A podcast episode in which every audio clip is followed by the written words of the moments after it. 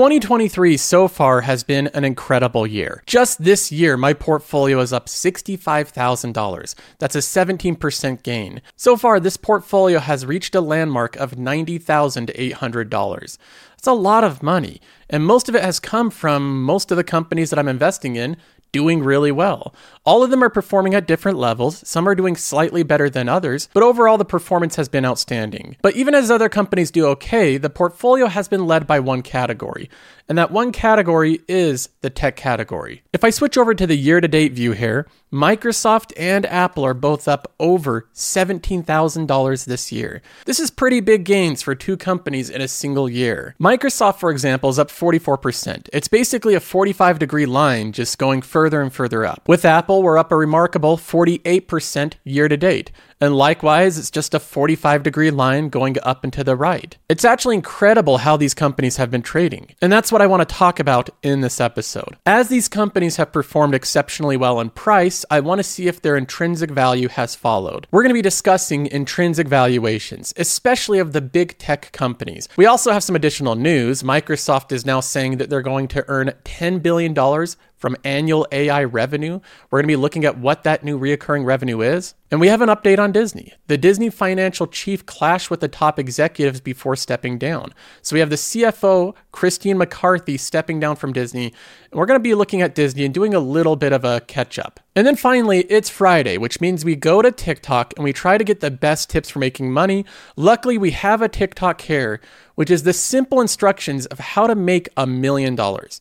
They go over it. Everyone can be a millionaire. Here's how you do it. Now, obviously, we have a lot to get to, so let's go ahead and get started. First of all, we do things differently here at the Joseph Carlson Show. Most investors, most content creators, and most other channels are short term trend following.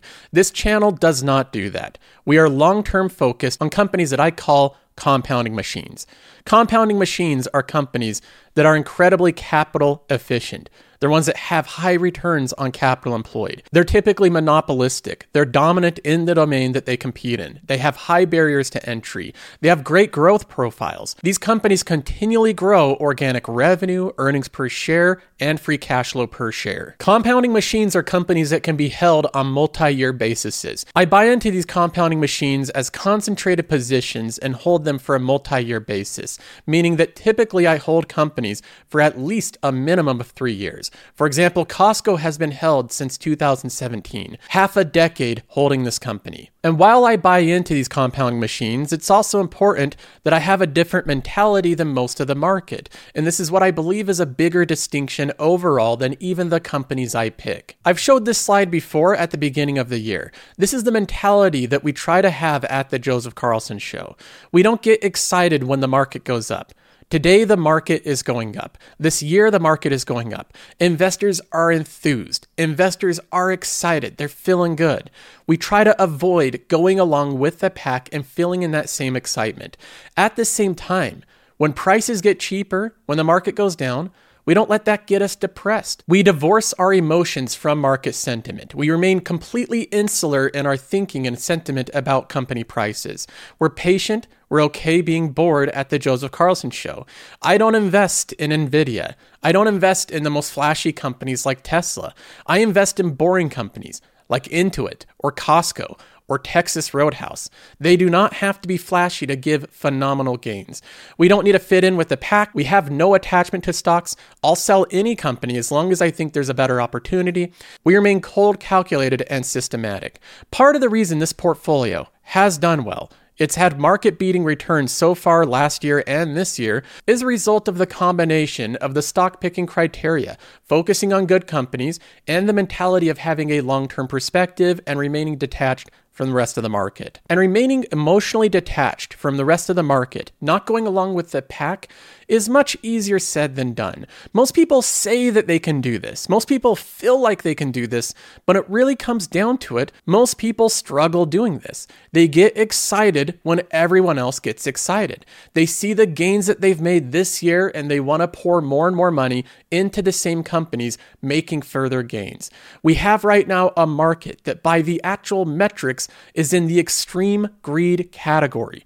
This is one of the highest greed categories that this measurement has ever had. Looking at this over a timeline, this is the peak point of greed, exceeding where it's been for the past two years. Investors are enthused. They're pushing prices up more and more every single day. And this follows right along with human nature. The logic is pretty simple. When stocks are headed up, investors become very happy and they believe that stocks will go up forever. It seems comical when you really just think about it.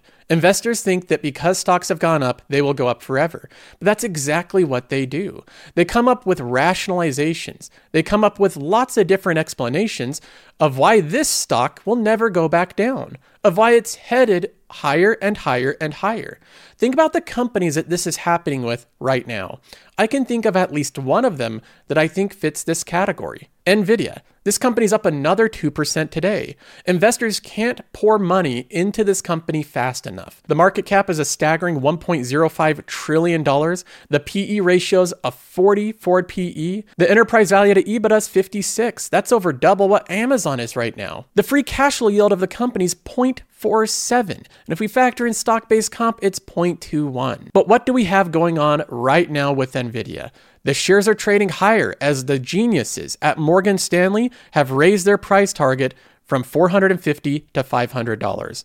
The analysts always follow the stock price. As the stock goes up, there's no reason it'll ever come down. There's nothing that can ever turn this train around. Nvidia's headed for the moon, and all the fools not making money in it right now, well, you're just missing out. So you better jump on that train. If we look at a company like Microsoft just a year ago, it was going in the opposite direction. Look at it over the past five years. From 2021 to 2022, the price is going down. And the investor sentiment on Microsoft at the time was literally the exact opposite. As the price steadily went down, investors thought that it would continue to go down. They came up with rationalizations and justifications for why Microsoft had always been overvalued and it was finally going back down, and this time it was deserved. So we have the mentality of the market. When stocks go up, investors believe they'll go up forever. When stocks go down, investors believe they'll go down forever. And obviously, neither of these cases are accurate. The truth lies somewhere in the middle. Every company has an intrinsic value, and that's what we try to measure and gauge our buys and sells off of. So, knowing that investors right now are in the hype mode, the enthusiastic mode,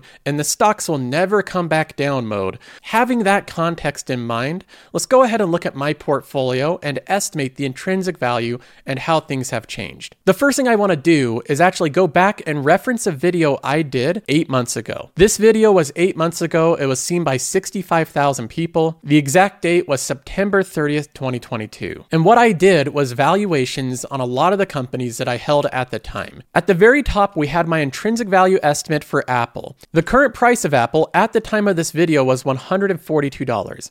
Now, Apple was trading at a price that I considered to be undervalued. 140 right there was the undervalued price. I said the fair value of Apple was 180.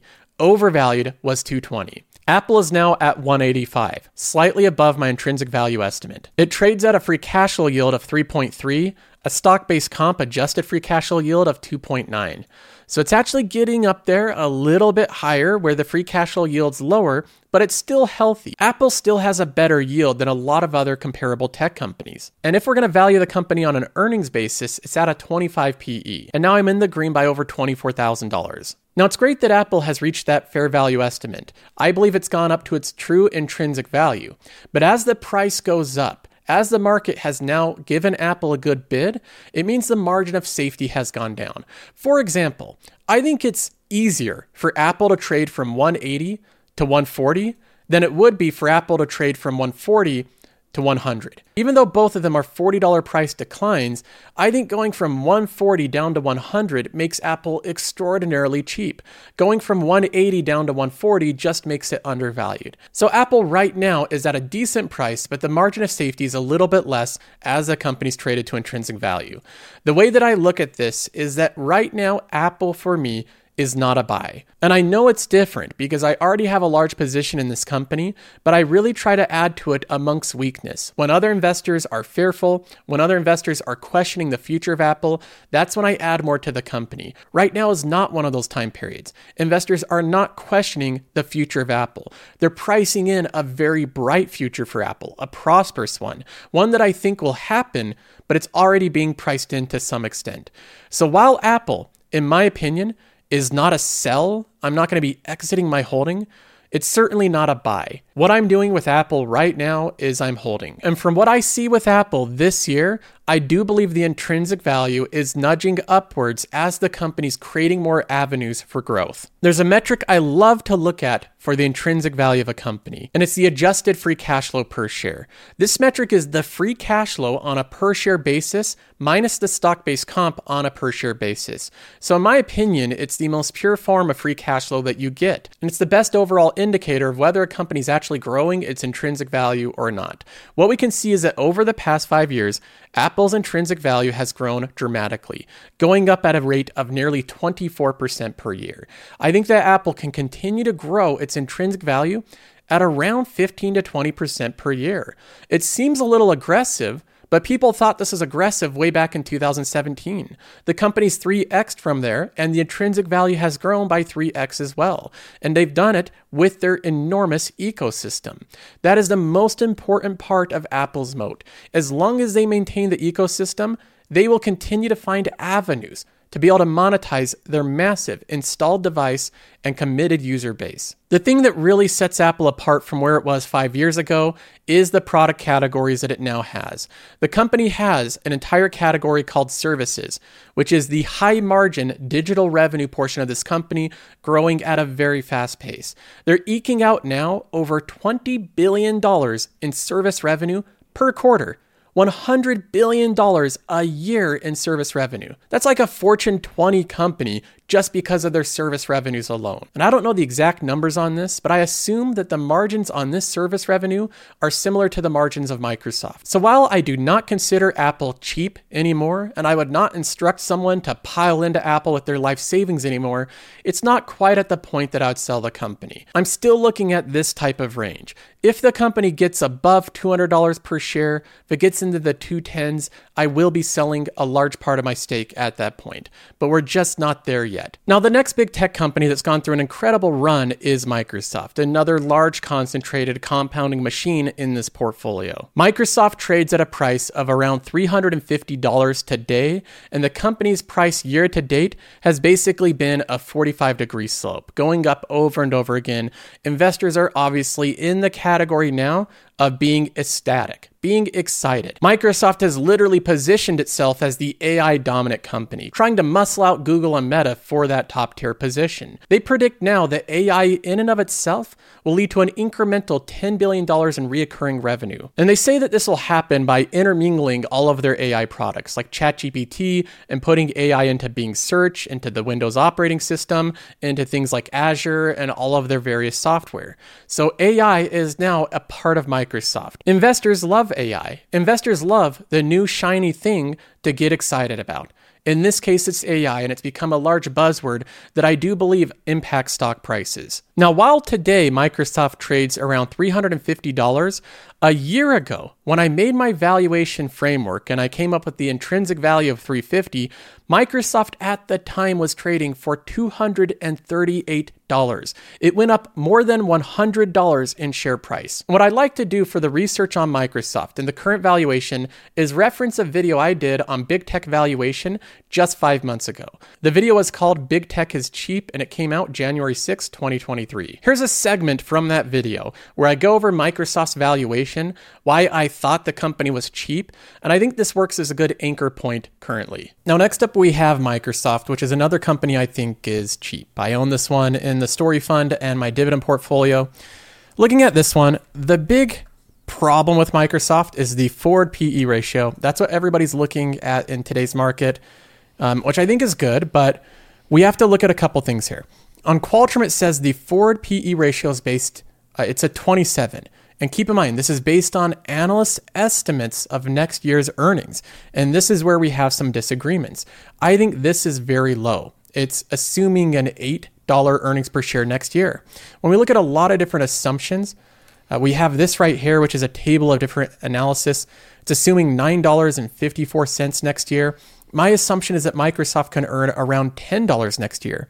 If Microsoft earned $10 next year, which again, I, I think they can, it's no guarantee. Worst case scenario, they earn 8 and it's really a 27 forward PE ratio. But if they earned $8 or sorry, $10 next year instead of 8, the forward PE would be 22 right now.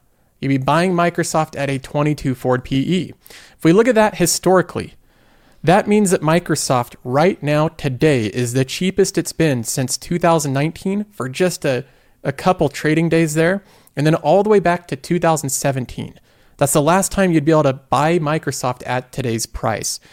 And people are saying that Microsoft is so expensive now. It's such an expensive company. Look at the high multiple. Microsoft was just trading at a 35 forward PE for over a year. That's where this company trades during bull markets with how powerful it is. It has a credit rating better than the US government. It's a diversified monopolistic business that has its hands in every part of corporate America. I don't see this company going away for another 100 years. Um, so even if the earnings come in a little bit lower next year, worst case scenario, you're getting it at a 27 forward PE ratio, which I still think is inexpensive for Microsoft. But best case scenario, you get it at a 22 forward PE because next year they earn $10 in earnings per share. And again, I don't think that that's out of the question. I think there's a decent chance they can earn nine and a half, ten dollars. So in that video five months ago, I went over the worst case and the best case. And like I said, the worst case scenario was you're owning Microsoft at a 27 forward PE, which I didn't think was all that bad. And I certainly didn't think that investors would lose money even with the worst case scenario. But what happened was the best case scenario. I say in the video that Microsoft trades at around a 35 forward PE in a bull market. And I also say that I believe that Microsoft would earn around $10 in earnings per share. Well, here we are. Microsoft is projected to earn around $10 in earnings per share in 2023, and the company's around 350, which puts it nicely in that 35 forward PE. So we're back into the bull market. Microsoft is now fully valued, and the stock price has gone up over $100 from 240 to 350. Now that's great for buying Microsoft a year ago and participating in this huge market gain and this huge shift that's happened over the past year. The issue is it puts it now nicely in that intrinsic value category. This is the area that we don't really want to be buying companies in. We want to buy them in the undervalued category. So this puts us in the same predicament with Apple. We have a company that I believe is at its intrinsic value. I don't think it's grossly overvalued, but I also don't think that it's now undervalued. And as it's in its intrinsic value, the margin of safety is a lot lower. The company could trade back down into that undervalued category. But the decision of whether to lock in gains and take advantage of all of this market enthusiasm, or the decision of whether to just hold the company, remain long term and let this thing ride is a tough decision. Microsoft, again, over the past year, has gone from a 22 forward PE to a 35. A 22 to a 35 is a lot of multiple expansion, a lot of investors becoming excited. And investors can change their enthusiasm on a dime, and this thing could swing back around. Multiples could contract. So that's the chance you take and the risk you take by remaining long the company. Right now with Microsoft, I feel very similar with Apple that this company's not a buy, but it's also difficult to sell the company right now. I'm going to be debating my options here over the next week, whether or not I decide to trim and take a little exposure off the table, lock in some gains, or whether or not I remain with my full $56,000 position. But as of right now, neither Apple nor Microsoft are cheap. They were cheap just six months ago, they're not cheap today. Now, after that, we have some other companies, even outside of big tech, that I did valuations on. Vici, for example, was trading at $29 per share. I said the intrinsic value was 33. Vici is a large holding of mine. I really like the company because of the simplicity of business model and the predictability of its cash flows and growth. But Vici has gone almost to that $33 mark right at the intrinsic value, trading up from 29. Now, the shift from 29 to 33 doesn't seem quite as impressive but keep in mind that this company also has a 7% yielding dividend, pays a hefty dividend every single quarter. But this is another one that I don't consider to be heavily undervalued right now. I consider it trading right around around its intrinsic value. Another company that I don't want to continually add a ton of money right now. I'd rather just hold it. After that, we have Texas Roadhouse. This is another company that's a little bit weaker than the ones that I've been talking about. It's no Apple or Microsoft. It's a restaurant, and restaurants have a lot more fierce competition. They're certainly not monopolistic. But at the time of this video, just a year ago, Texas Roadhouse was trading at $89 per share. I said that that was undervalued and that the fair value intrinsic value estimate for this company was 105. Texas Roadhouse is currently at 110. It's above that previous intrinsic value estimate. And the gains really have come in for this company. Between the dividend that it pays as well as the capital appreciation, I now have $11,600 in this company. So this is another one that's in that same category of I believe being fairly valued but not necessarily being heavily undervalued. The big deal of Texas Roadhouse being super cheap I think is mostly gone. Now the company should compound at its normal rate of around 15 to 20% per year. And then the last one I'll mention is Costco. A lot of people have questions about why I own Costco when the company's trading far above what I even consider to be the true intrinsic value of the company. For example, when I made this video nearly a year ago, Costco's stock price was trading at 480 and I had the intrinsic value at 380, a full $100 cheaper than the current price but I continued to hold every single share of the company. So, why do I hold a company that I think trades above its intrinsic value? The company has proven throughout so much of its history that it looks optically more expensive than it actually is. That has been the same story since day one of owning this company.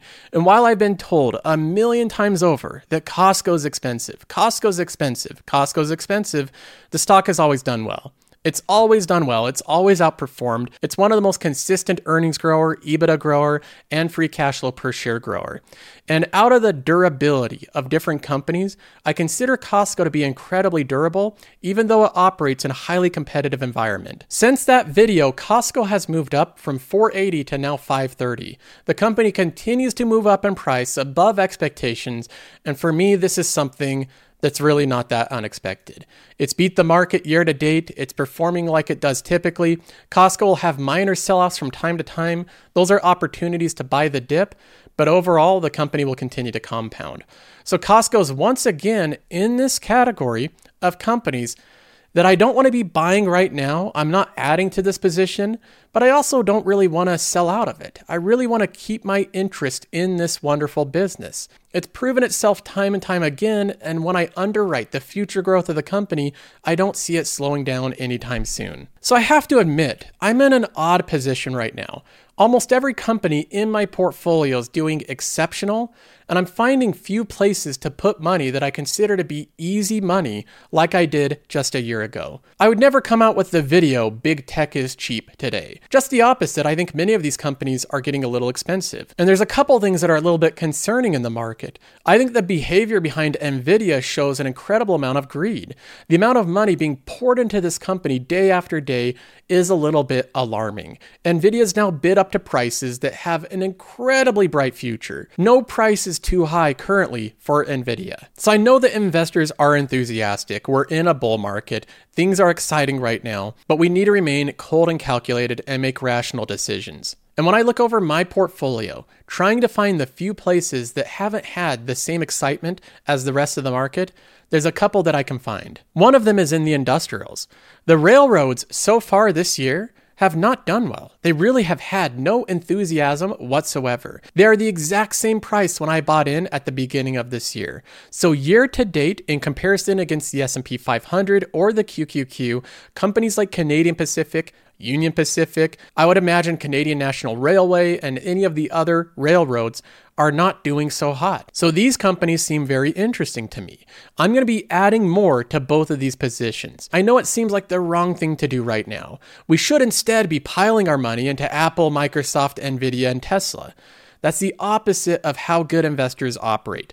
They pile money into the companies that are not currently loved by the rest of the market. Canadian Pacific and Union Pacific have no magic surrounding them. There is no love being given to these companies. And don't let the lack of stock price fool you. These companies are compounding machines. They meet every single metric. Here's the adjusted free cash flow per share of Union Pacific. It is up and to the right for the past decade. It's given market beating returns with incredibly low risk, and it pays a high yielding dividend at the same time. Canadian Pacific's a wonderful company led by an incredibly intelligent management that now had a great acquisition go through that'll expand the earnings power of this company.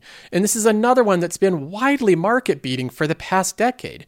It's grown its adjusted free cash flow per share, it's grown its free cash flow like crazy. The earnings growth have been incredibly consistent. So while investors are ignoring these companies, while they're just kind of tossing them to the side because right now AI is the focus and these don't have AI in their name, I think they're good buys right now. I'm going to be buying both of these companies and adding to these positions. Other companies that I think are a good buy right now in my portfolio, one of them is S&P Global.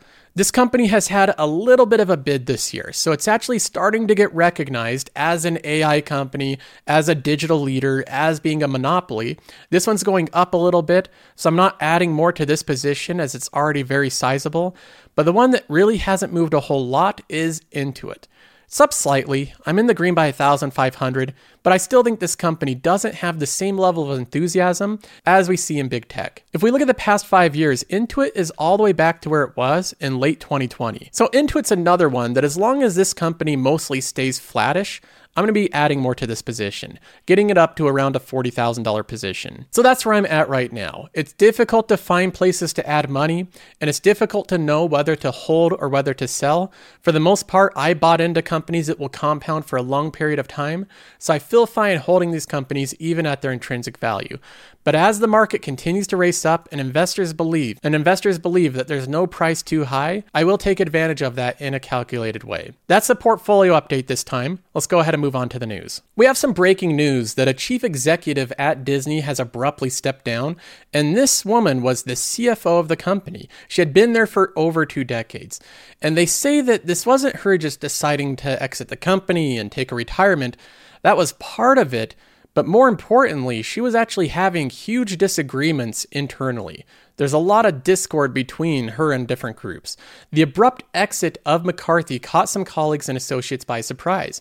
A person familiar with her situation said that there had been no dramatic changes in her life recently that would require her to step back. McCarthy had clashed with Disney chief executive Bob Iger, and other top executives over strategy, including the amount of money that Disney spends on content and a recent restructuring that she felt had not gone far enough to streamline the company. So she had big disagreements with Bob Iger and, in one way or another, decided to leave the company. Obviously, when top executives are leaving the company, that's not a really good sign. It's not something that I love to see. This doesn't mean doom and gloom for Disney. That's not what I'm saying here, but it is a little bit of a red flag. It just means that things aren't running smoothly in the company. They don't all see in the same vision, they're not all executing the same plan. And Disney's a tough one. It's a company that I used to own. I did have this company as a very long term holding. I started investing in the company in 2017. I held it all the way to 2023. So I held the company well over five years, and in that time period, Disney gave me one reason or another to become less and less committed to the company as an investment, to have less and less trust that they would build compounding intrinsic value for the investor. Now, looking at the company price now and the decision to sell it seems pretty easy. I sold the company around 115. So it was right at this point around here. This is when the activist investor came into the business and really bumped the stock price up. I used that as an opportunity to exit at what I consider to be not such a bad price. But now it's traded down to around $91 per share, which is where it's had major support. The stock price typically trades down to around that area. It hangs out for a while and waits for another catalyst to potentially go higher. But looking back now, I don't consider all sells in a portfolio to be bad. And Disney's one of the companies that, as I look back on it, I have no regrets in selling out of this company. It may go up in the future, but I think it's very unpredictable. They have so much cash flows to make up for. So many things have to go right with their execution. They're building out Disney Plus and them continuing to use their same brands of Star Wars and Marvel, which are becoming a little bit exhausted. So I really genuinely wish Disney investors continued luck in the stock. Hopefully they're able to turn it around. I'd be happy to see that. But as of right now, this is another thing that I consider to be a small red flag. Now it's Friday, which typically means that we have some advice from TikTok. And in this week, we have the advice of how to become a millionaire.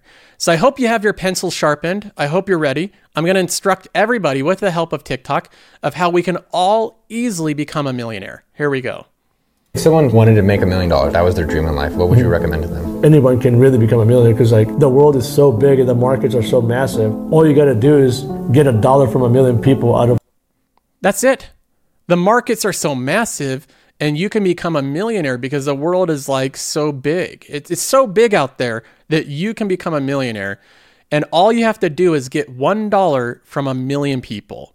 Simple as that. Just go find a million people and get a dollar from each of them. like 8 billion. If you just walk around every single day asking for a dollar, They have a guy in this video going up to a car and asking for a dollar. All you have to do is repeat this same process 1 million times and then you're a millionaire. In fact, if you really break down the math, you can become a millionaire in less than one year. All you have to do is ask 2,700 people for a dollar every day. you can get to a million dollars pretty easily. So like imagine if you actually worked hard. It's actually, you know, not that difficult. Now, I get the idea here. I don't want to rag on this message too much. I do think that people can become millionaires over time with a lot of discipline, a lot of good judgment, and a lot of hard work. So that's not a message I necessarily disagree with. But saying that it's easy repeatedly and all you have to do is get $1 from a million people, that is the same as asking 2,700 people for a dollar every single day for an entire year. That's how many it would take you to get $1 from every single person. Obviously, that's not that easy. And saying that there's 8 billion people on the planet is really not that applicable. First of all, a lot of those billions of people are not going to give you a penny. They're in different countries. They're trying to get money of their own. They're not going to be handing out money to you just because you go up and ask. So while I agree with the message to not limit yourself, don't think that you can't accomplish great things, I also think this oversimplifies things a little bit. Getting to a million dollars is a very difficult feat to accomplish. For most people, it takes a lot of continued hard work and dedication, and serving and offering a lot of value to a lot of people over many years. Now, that's all for this episode. I'll see you in the next one.